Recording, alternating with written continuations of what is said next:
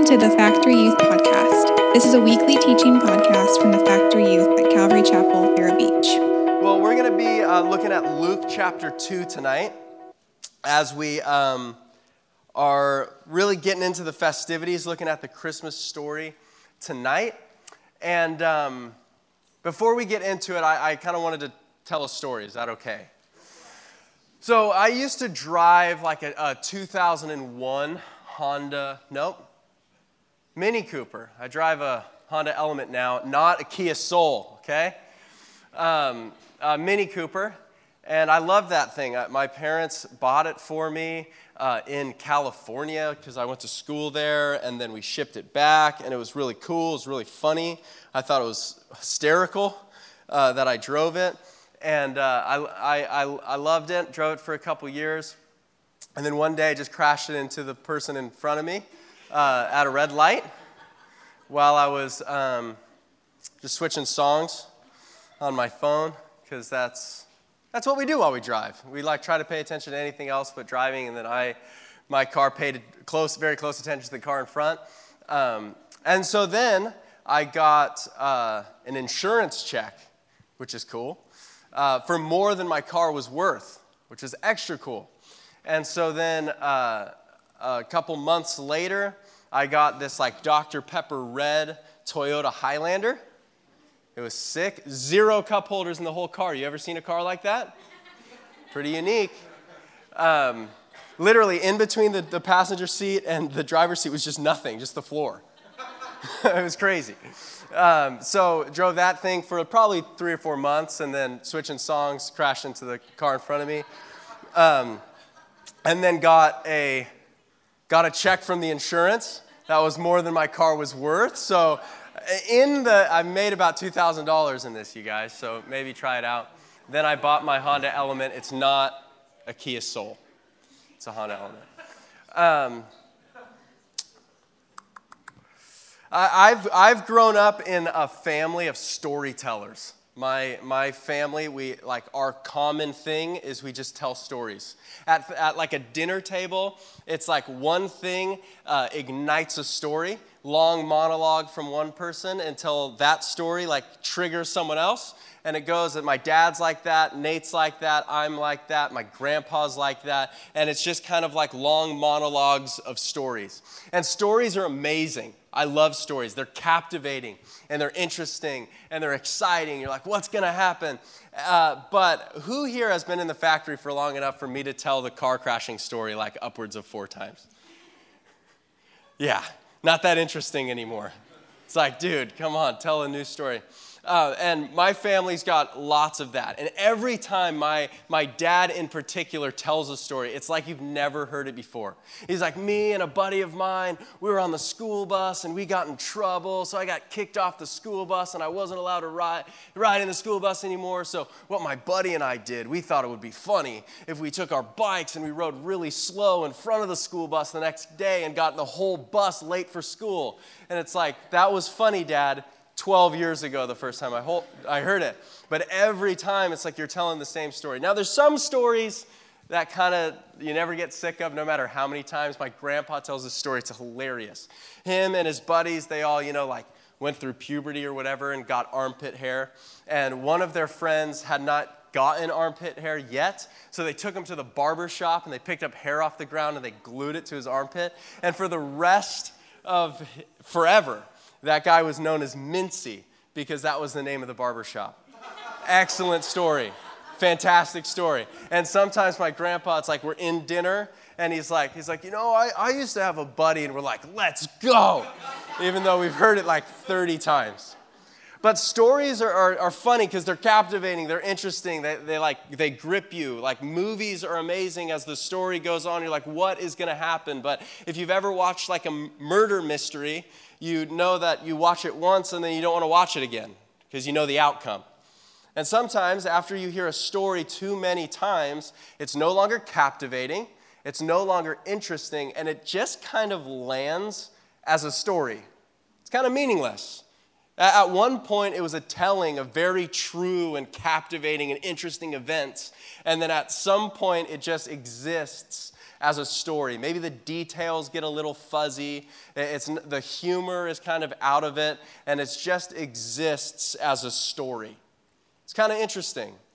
As we are in this season of Christmas, the season of Advent, as we're waiting the arrival of Jesus, our King, who is born in a manger, the story of Christmas can very easily exist in our hearts and in our minds as simply just a story. It's like, Grandpa, you told that one last year. It's not as interesting as it used to be. It's like, I get it, like knock, knock, innkeeper, no room, manger angels, shepherds, it is what it is. All of the extra things that we add onto it, like a little drummer boy coming say prum pum pum pum, even though a drum that sounds like that wasn't invented until like 1300 years later. But it doesn't matter. And, and the story of Christmas, it can honestly, it can be meaningless to our life. It's just a story. It exists in the same space as like the Grinch and the night before Christmas and Ebenezer Scrooge. And it's just one piece of the many pieces that makes Christmas the happiest time of year. It's just a story. A baby was born in a manger, and it's really cute. But how does the Christmas story actually live in our hearts? How is it that each year can we come to this, to this story, to this time of year, to this event, and, and be struck by the wonder and the awe that is Christ, the Son of God, God in flesh, invading into our world, tearing through the veil of heaven and breaking into earth as a baby humbly so that he may rescue us from our sin and from our darkness. How can we really unwrap the story to see it that way? I, I, was kind of uh, I've been watching Christmas movies because I like them. And most Christmas movies or Christmas stories tell us that the point of Christmas is all about giving. And the Grinch, he learns, his heart grows, and, and then he begins to give. Ebenezer Scrooge has like these crazy dreams or whatever. And then all of a sudden it's like, oh, you know what, I will, I'll give presents. And even we've been telling Sid this time of year, it's like people have been giving you presents, but like the joy of Christmas, it's about, it's about giving to, to other people. But really, the joy of the Christmas story that happens in Scripture, God invading into our world, it's not about giving at all. For us, it's actually about receiving. See, God gave Himself to us, but we need to learn how to receive from God. How can we, with open hands, receive the gift that God has given us? Because receiving is kind of hard. Someone gives a compliment to you, it's like, oh, I like your shirt. It's like, oh, it's my sister's. so, not mine. It's like, oh, you did great in that, and it, like, you did great during work. Oh, I messed up a ton. You passed that test, well done. Oh, I hardly studied. It was really good. Like receiving something is really difficult. So, how can we, kind of with fresh eyes and a fresh heart, come into this story that I'm about to read and receive the story of Christmas for all that it's worth? That's what we're going to try to do tonight. So, look at uh, Luke chapter 2 and verse 6 is where we're going to start. So it was while they were there, Mary and Joseph in the city of Bethlehem. The days were completed for her, Mary, to be delivered. And she brought forth her firstborn son and wrapped him in swaddling clothes and laid him in a manger, because there was no room for them in the inn. Now, there were in the same country shepherds living out in the fields, keeping watch over the flock by night. And behold, an angel of the Lord stood before them, and the glory of God shone around them, and they were greatly afraid. Then the angel said to them, Do not be afraid, for behold, I bring you good tidings of great joy, which will be to all people. For there is born to you this day in the city of David a Savior who is Christ the Lord. and this will be the sign to you. You will find a babe wrapped in swaddling clothes, lying in a manger. And suddenly there was with the angel a multitude of heavenly hosts praising God, saying, Glory to God in the highest, and on earth peace, goodwill towards men. Lord Jesus, we, we come before you tonight, Lord, with just open hearts, Lord open eyes to see you. But Jesus, I ask that you would appear to us in a fresh way. As we've heard this story over and over again, Lord, as we've been to church over and over again, or maybe this is our first time, Lord, would you just reveal yourself to us in a brand new way? Lord, Lord, speak to us, speak to the depths of our hearts. In Jesus' name, amen. So there it is, the Christmas story. Mary and Joseph in Bethlehem. There was no room in the inn. The baby is born in swaddling clothes, laid in a manger. The shepherds come along with a host of, of heavenly beings that celebrate the coming of Jesus, who is to be named Emmanuel, which means God with us. That's the story. So, how can we unpack this story and really find all the life and the joy that is in it. I, I want to look at the short kind of retelling that the angel tells the shepherds after it happens. He starts, he says, Do not be afraid. He says, Behold, I bring you good tidings of great joy, which is Christmas language for good news. In the NIV, it says, I bring you good news. The first thing that I want to understand, or that I want us to understand about the Christmas story, is that it is good news. Have you guys ever received good news? Like a letter in the mail that says, Congratulations, you've been accepted to college. Anyone received that one? Yeah, congratulations, you've been accepted into college. Well done.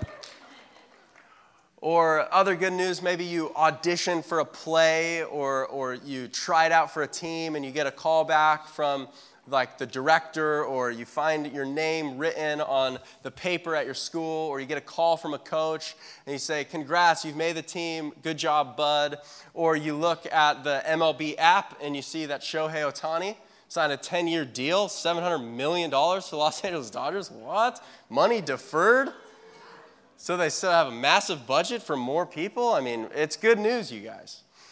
Uh, you, you, you hear good news. The interesting thing, though, about that kind of good news is uh, the letter that you received that says, Congratulations, you've, you've been accepted. Uh, there's someone out there somewhere that has received a letter that says, Thank you for your consideration, but because the spot was filled. Or you get a call back from the coach, like, congrats, bud, you're, you're going to be playing center field, and then someone receives no call from the coach. I look at the MLB app and I'm like, let's go, baby Shohei Ohtani in LA again, but the better part, actually LA. And, um, and then there's 29 other teams and fans that are bummed that Ohtani's not on their team because not all good news is good news for everybody. And, and the angel comes to the shepherds. He says, I bring you good news that is joy for all people. It's good for all people. It is good because God came down to us. Uh, the scriptures make it very clear that it is impossible for us on our own to have access to God we're told that sin separates us between God and man. There's a separation of sin. The Apostle Paul would write, he would say that uh, all have sinned and fallen short of the glory of God. There's a separation. He would also write that the wages of our sin is death, meaning the, the payment uh, of our sin is, is death. And really, in, in the scriptures, the, the idea of death, especially in the New Testament, is not just uh, not breathing, because over and over again in the New Testament, you'll see them say, For this person fell asleep, who was a Christian who knew God. But death in the New Testament is often an idiom or an image for complete separation from God. I mean, your sin causes separation from God. And the good news of Jesus is that you could never get yourself to God, so God came down to you. The significance of Jesus being born as, as a baby is that he, he didn't come to sit on an earthly throne so not everybody would have access to him. Jesus came in, in the barn behind, behind a hotel uh, so that everybody could have access to him. Whether, whether you're poor or rich, whether you're young or old, whether you're a good person or a bad person, Jesus is available to you, and that's good news for all men. It's good news because it's good for all people, but it's also news. The, the news is kind of a, a, a funny thing, right? All, any avid news watchers here? Yeah, that's what I expected. The, the news is kind of a funny thing because the news is a telling of events that have happened.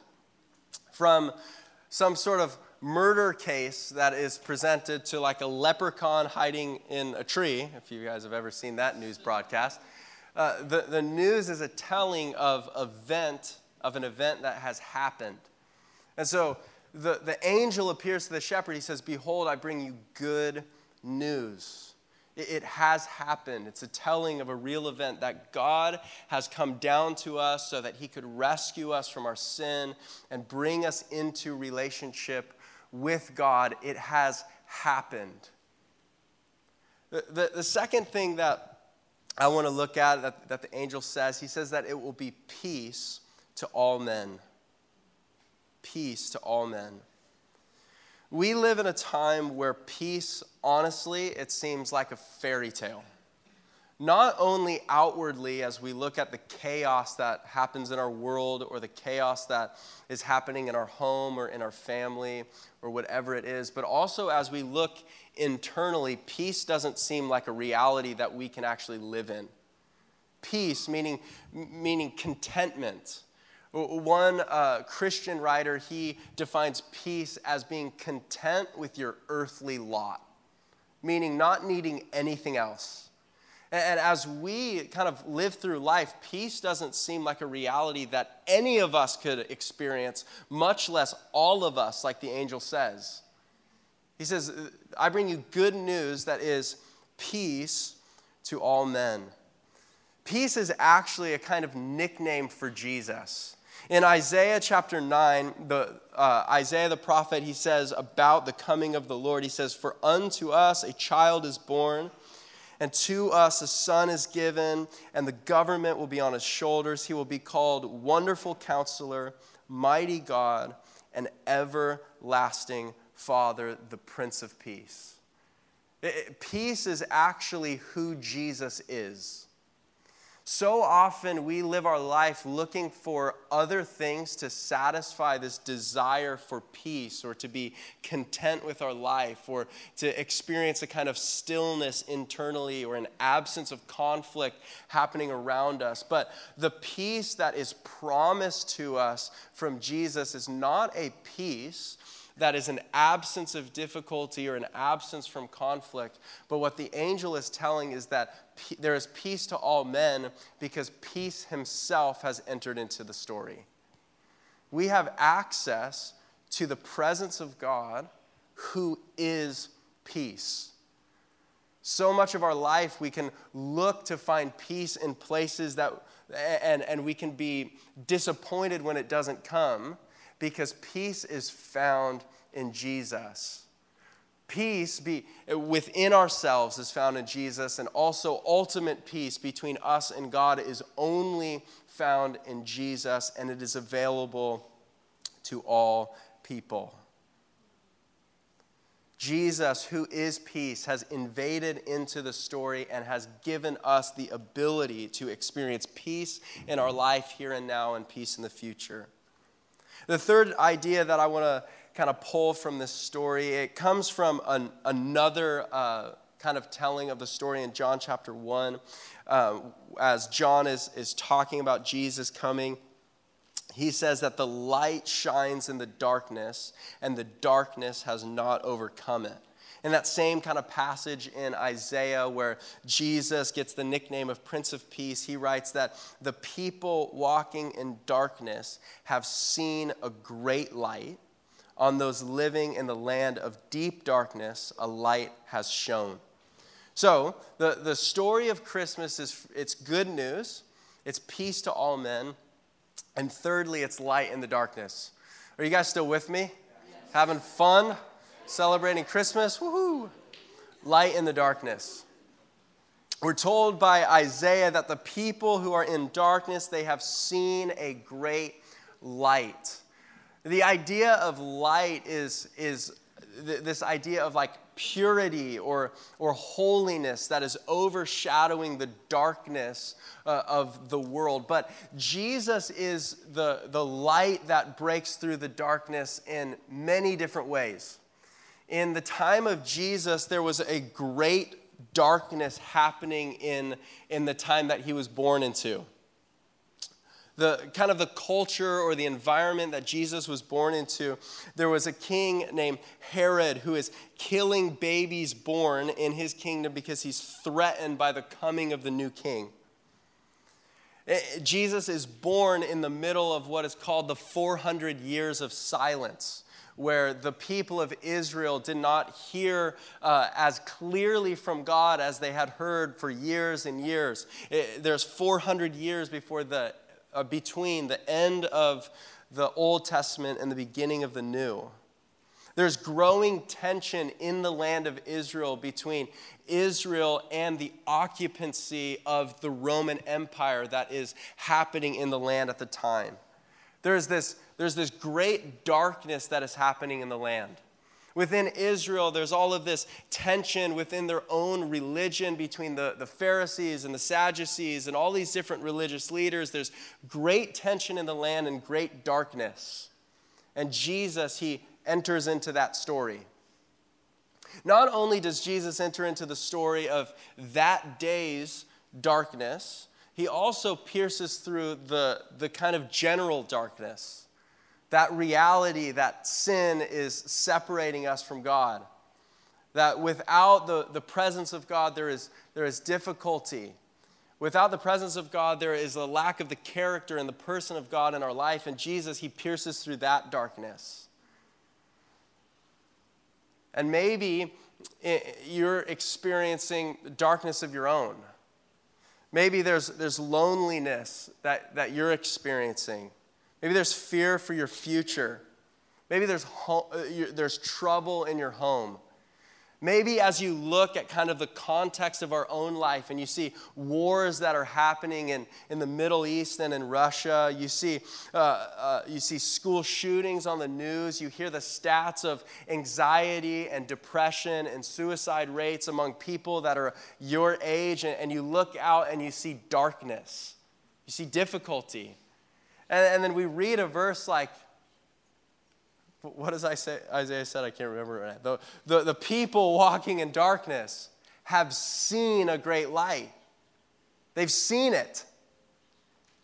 But sometimes we, in our own life, we look out and all we see is darkness and we don't see the hope of the light. In the story of Christmas, we see that, that the light of life, the light of Jesus, it comes into the story and it's kind of hidden. Worship team, you guys can, can come up here. We're going to close in a final song. But, but Jesus, who is the light of the world, he, he comes kind of hidden.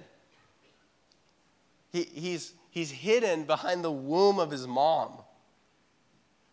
Kind of interesting.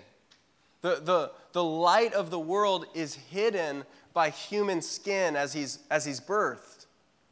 The light of the world is hidden by swaddling clothes as, he, as he's laid down in a manger. The, the light of the world is hidden for 30 years as Jesus didn't do any earthly ministry. And the gospel writers, they cover almost nothing in those 30 years. The light of the world is hidden as he spends three years in a small uh, country in the Middle East telling people about the kingdom of God. And he does some miracles, but he's relatively unknown. And the light of the world is hidden as, as he dies on the cross. And the light of the world is hidden as he lays for three days in the grave. So interesting. Isaiah, he says, he says, the people who have walked in darkness have seen a great light. But the light is almost kind of hidden. And so often, as we consider the story of Christmas, we can kind of overlook the significance because it's almost designed to be overlooked. It's like, okay, some person, some, pardon me, this is kind of irreverent, but I'm going to say it. Some hillbilly was born in a barn. Big whoop. We, it's, it's easy to overlook because it's, it's honestly kind of intended to. Because the light of the world came into, into the darkness, wrapped in human skin, just like the rest of us. It's remarkable. And Jesus, as the light of the world, coming into the story as Emmanuel, which means God with us. We celebrate that every single Christmas, and the significance that we, uh, of why we celebrate it is because it's not just something that has happened once, but it's something that continually happens. As you experience darkness, the light of the world desires to, to show up and to pierce through your darkness and enter into your story just as, as Mary, with the light of the world hidden in her belly, knocks on the door uh, of the innkeeper, knocking on, on, his story, and he's born in, in the, the back in the barn, uh, Jesus is knocking on your life, on your darkness. He wants to bring peace into your story. It's good news for you. As we walk in darkness, the light of Jesus, the peace and the joy, the hope and the goodness of Christ can enter into our story. But I can't help but think, as I've seen so many like elementary school renditions of the Christmas story, and the innkeeper, which isn't actually found anywhere in the scripture. All we see is that there was an inn, so it's there's assumed that there's probably someone who worked there. There's no room at the inn, and, and so they, you know they knock on the door, and the innkeeper says, "I'm sorry, there's no room." And I, I just can't help but imagine that scene and kind of think of all the people that they allowed into the inn to turn Jesus away. I don't know. But I can think about our own life, kind of the busyness of our life, the difficulty that we face, the trouble that we go through, whatever it is. How many things have you allowed into your life so that you turn away Jesus? Is it busyness? Is it stress? Is it friendships? Is it popularity? Is it like clout on, on social media? Is it, you know, what is it? Is it, uh, it's, it doesn't seem very cool? I don't know. Are there things that, that you have allowed into your life that when Jesus comes knocking, you actually turn him away? The hope of this story shows us that we don't need to clean out our whole life. We don't need to get rid of everything. We just need to give Jesus a little bit of space. Because although there was no room at the inn, the supposed innkeeper gave Jesus access to the barn in the back. And when that happened, we're told that the glory of the Lord shone all around them. Heavenly hosts came down from heaven to welcome the King of the universe into that barn into that little bit of space that the innkeeper was able to give him. And maybe in your life, you're thinking about all the things that you've allowed into your, into your life, and you feel like, I, I can't, I can't welcome Jesus in. Just the little bit, littlest bit of surrender, the, the glory of God can enter into that space. The, the, the whole heavens and the earth cannot contain the glory of God, but somehow in this story it's contained by human skin and swaddling clothes and a shepherd's field. And in your life, the glory of God can enter into your story if you just give him the little bit, littlest bit of room. The Bible tells us that, that the way that we give Jesus access into our life is through belief. And it's not just belief that he existed or that he exists, but it's belief that the joy and the peace and the goodness and the, and the light that we're looking for is found in that person who was born in a barn 2,000 years ago.